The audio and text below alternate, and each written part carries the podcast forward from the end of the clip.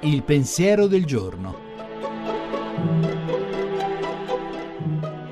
In studio Alberto Melloni, storico del cristianesimo, direttore della Fondazione per le Scienze Religiose di Bologna.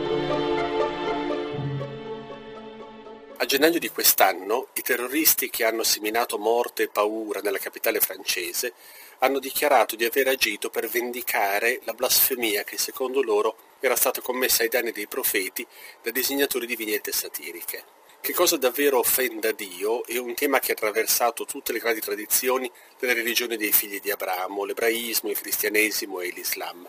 Ma il comando che impedisce di pronunciare il nome di Dio, il comando che protegge il nome stesso dell'Eterno, è un comando che non serve a difendersi dalla satira o dall'ironia, ma al contrario, serve a proibire all'uomo di usare il nome di Dio per azioni magiche, per procurarsi del potere, e in fondo niente come la pretesa di assassinare altri uomini è la vera bestemmia nei confronti di Dio. È proprio per impedire questo che qualcuno usando del sacro vessi gli altri che è stato detto quel comandamento di non pronunciare il nome di Dio in vano.